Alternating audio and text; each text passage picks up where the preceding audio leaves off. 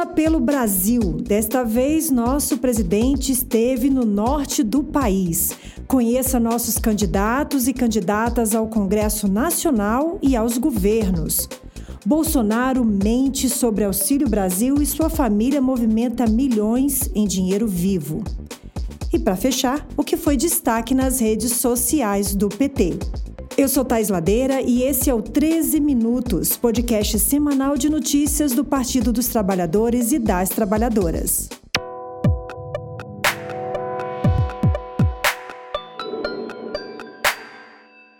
Hoje é sexta-feira, 2 de setembro de 2022. Esse é o resumo do que foi notícia na rede Povo de Comunicação do PT. Vem comigo.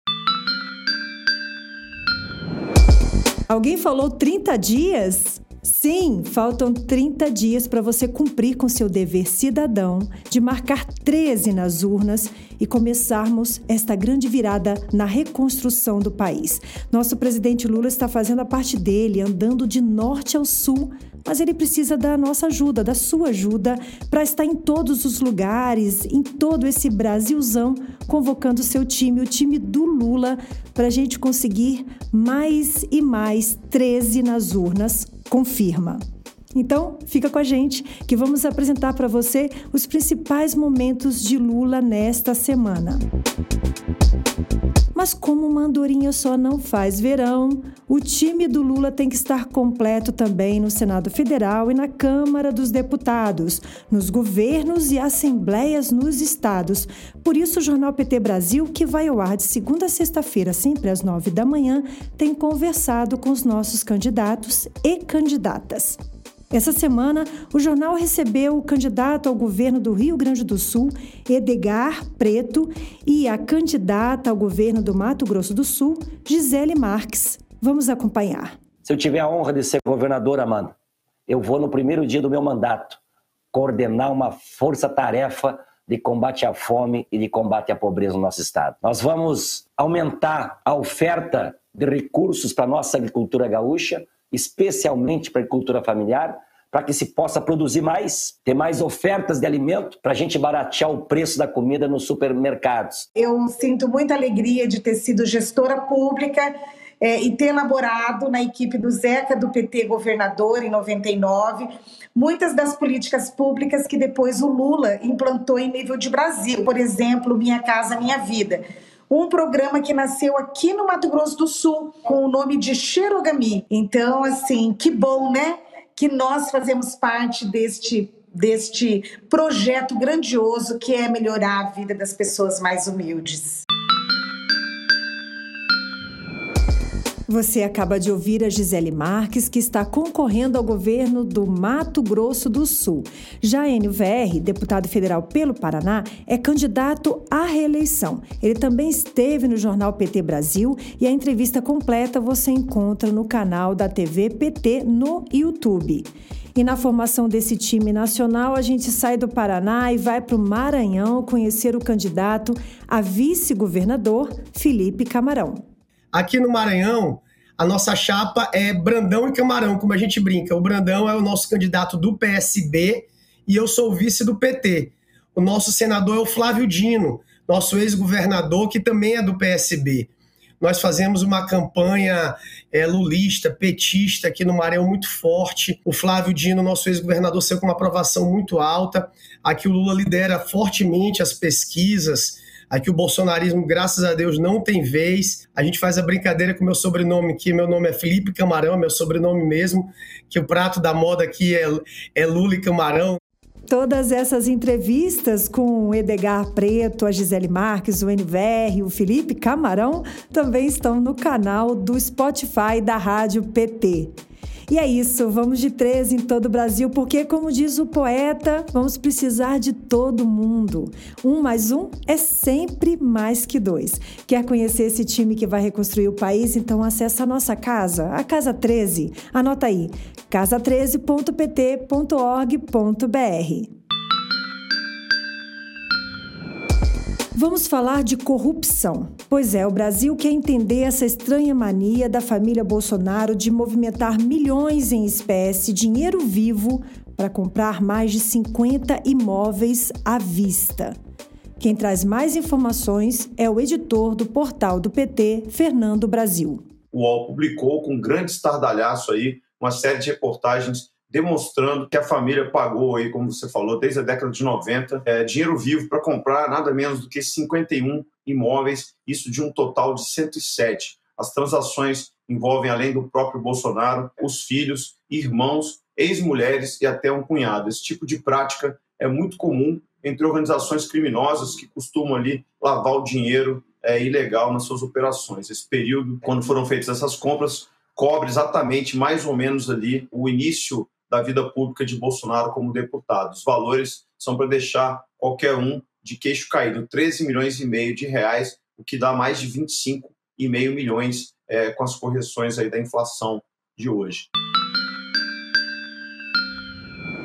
Bem, enquanto a família Bolsonaro tem dinheiro vivo para comprar mansões, o povo brasileiro segue sem dinheiro para comprar comida. E o atual presidente ainda tem coragem de mentir sobre a promessa do auxílio de 600 reais para 2023.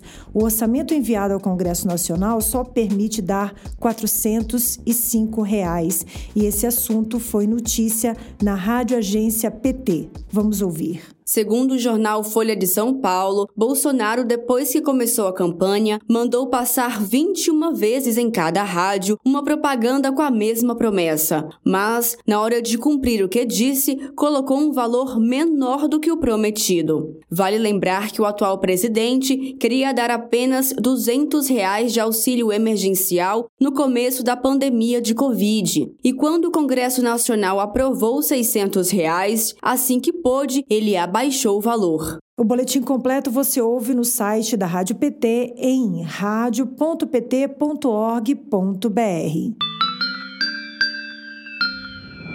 Hora de esperançar. Faltam 30 dias para a eleição e o país está um cada dia mais. Haja fôlego para acompanhar o nosso presidente nas suas andanças pelo país, mas nós vamos tentar. Na segunda-feira desta semana, dia 29, o presidente Lula se encontrou com representantes do Parlamento Europeu.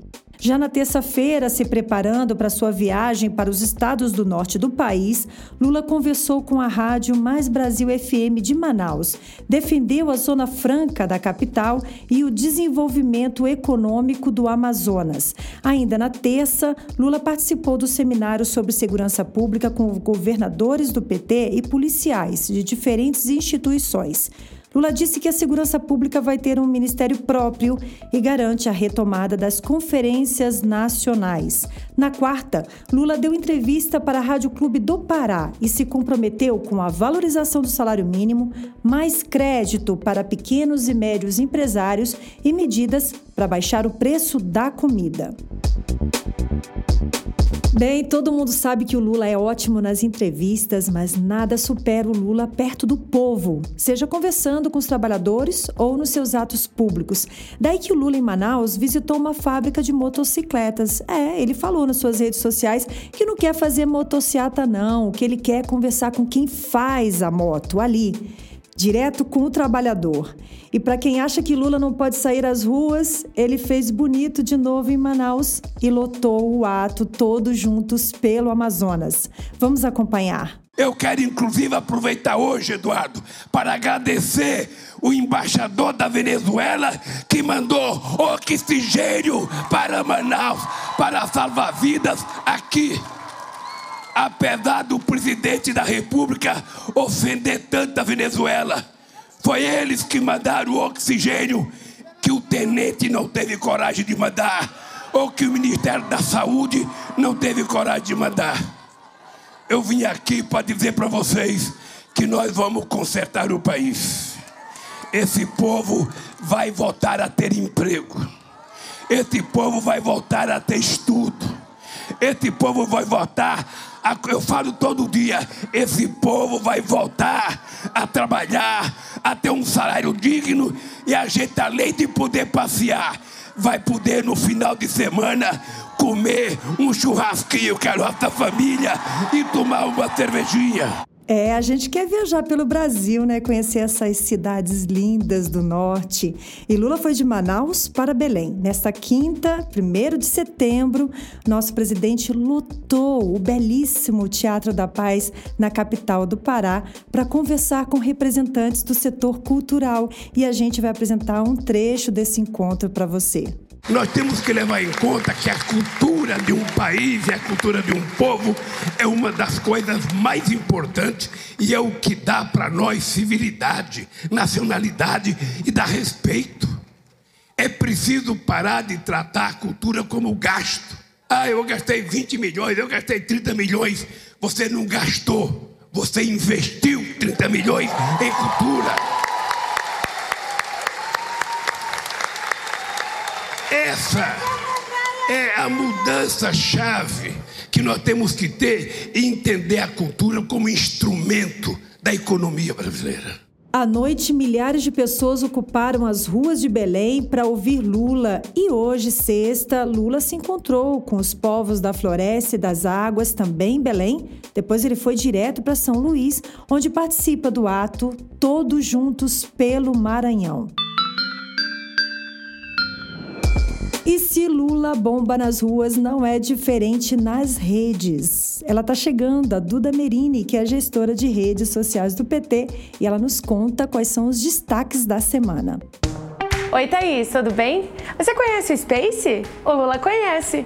Até fez o evento dos 30 dias para as eleições ontem na sala de áudio do Twitter. E vários perfis de peso foram convidados para essa festa virtual, que logo no início já se tornou o evento mais ouvido de todos os tempos. Pode uma coisa dessa? Claro que pode! Também com convidados como Anitta Crave, Jair Me Arrependi, Paulo Vieira e a nossa futura primeira-dama e cantora oficial da campanha, Janja, só podia estar estourado. O anfitrião foi o Muca do Space, que pediu um abraço pro Lula quando ele fosse ao Rio e olha só a resposta. você pode me dar um abraço agora, se você quiser. Se for só pedir, eu também quero um abraço, Lula. Mas o momento que eu quase morri mesmo foi quando a Leila Germano fez o Merchan da Casa 13. Então vocês entrem, por favor, no Casa 13 13.pt.org.br. Lá vocês conseguem ver é, o que teve de realizações legais no seu município. O que também virou um evento foi o nosso post desmentindo adivinha quem? Agora deu para entender porque Bolsonaro circulou tanto a fake news de que o PT quer acabar com o Pix. Ele só gosta de dinheiro vivo. Por aqui, a gente não é só a favor do Pix, mas do Plix também. Ajude na reconstrução do Brasil da esperança e na vitória do amor contra o ódio. Conheça o Plix agora e faça sua doação. Deixe um comentário pra gente no Twitter, Instagram, Facebook e TikTok. E quem sabe semana que vem você não vira notícia por aqui. Bom final de semana, companheirada! E esse foi mais um 13 Minutos, com os destaques dos últimos dias na rede Povo de Comunicação do PT.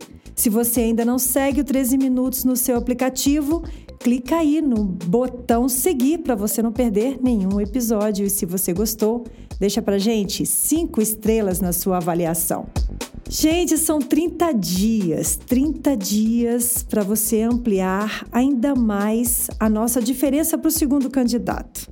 Todo dia é dia de conquistar mais um voto. Vamos lá?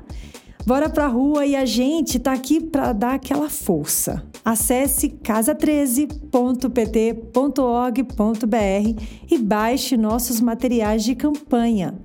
Ótimo final de semana e até sexta que vem com mais um 13 minutos.